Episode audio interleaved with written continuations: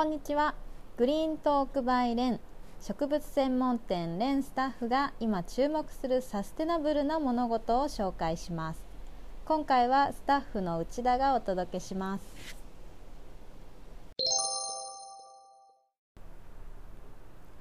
1番目のトピックは2020年度グッドデザイン大賞を受賞。自立分散型水循環システムウォーターボックスです。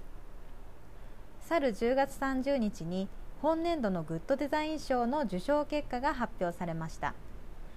グッドデザイン賞とは公益財団法人日本デザイン振興会が主催する日本で最も権威あるデザイン賞です。有形無形を問わずあらゆるものや活動を対象にいいデザインを表彰しています。数あるグッドデザイン賞受賞者の中から最も優れたものが選ばれるのがグッドデザイン大賞です。本年度のグッドデザイン大賞はウォータ株式会社による自立分散型水循環システムウォーターボックスが受賞しました。自然災害時復旧に最も時間を要するライフラインは水です。しかしこれだけ災害の多い日本にもかかわらず多くの避難所でシャワーすら浴びることができないというのが現状です。その課題解決を成し遂げたウォーターボックスは世界初の持ち運べる水再生処理プラントです。最大の特徴は AI を活用した驚異的な水処理技術です。なんと一度使った水の98%以上を再利用でき常に水道水以上の水質を保つことができます。災害時の避難所や未だ上下水道が整備されていない途上国など使える水が少ない環境でもより多くの人がより多くの水を使うことができるようになるシステムです。独自に開発した水質センサと AI 技術を軸に浄水処理と排水処理を両立することでコンパクトな仕組みでの水循環が実現し持ち運びも可能です。付属のシャワーキットは15分で設営可能なテント方式が採用されており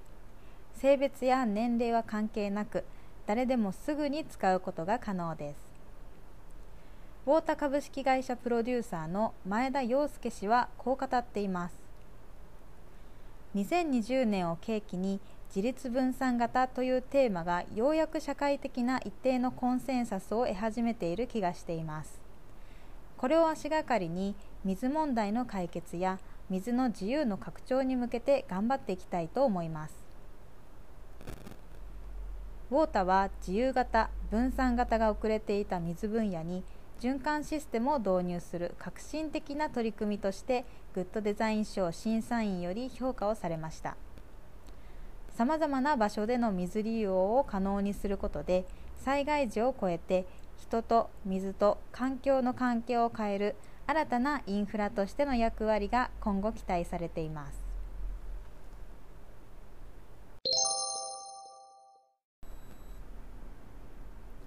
2番目のトピックは貧困問題解決に向けてのお寺の活動お寺おやつクラブです。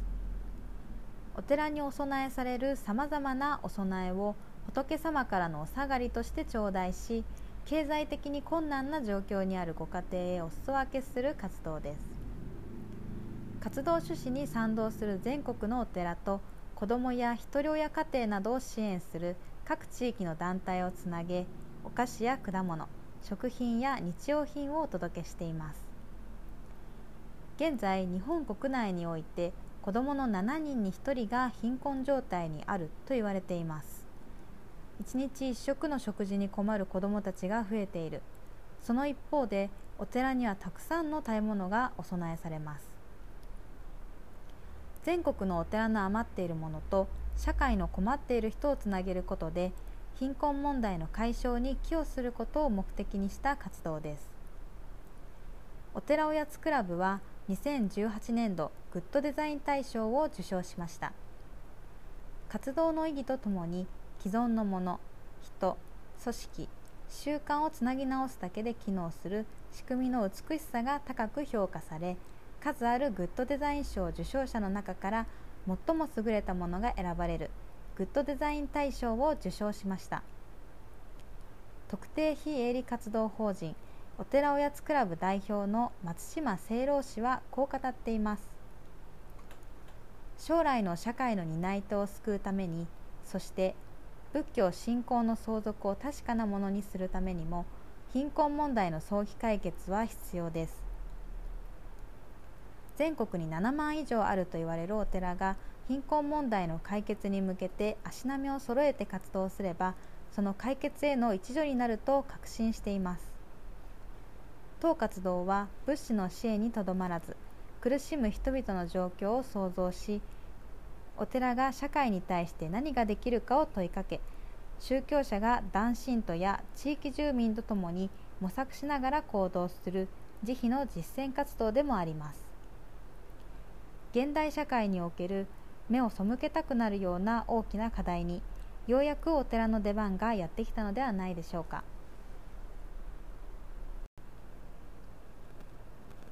今回は以上です。私が特に気になったのはお寺おやつクラブですあの貧困率っていうのが、えーと、相対的貧困率というものだそうで旗から見ると貧困には見えないけれどこうギリギリの生活をしているその人の子どもの割合っていうので7人に1人ということみたいです。であの通常やっぱお供え物って時が経つときっと今まで廃棄とかされてたのかもしれないですけどこう必要としている人たちにこう与えられていくっていうのはとてもいい活動だなと思いましたそれではまた次回お会いしましょうありがとうございました。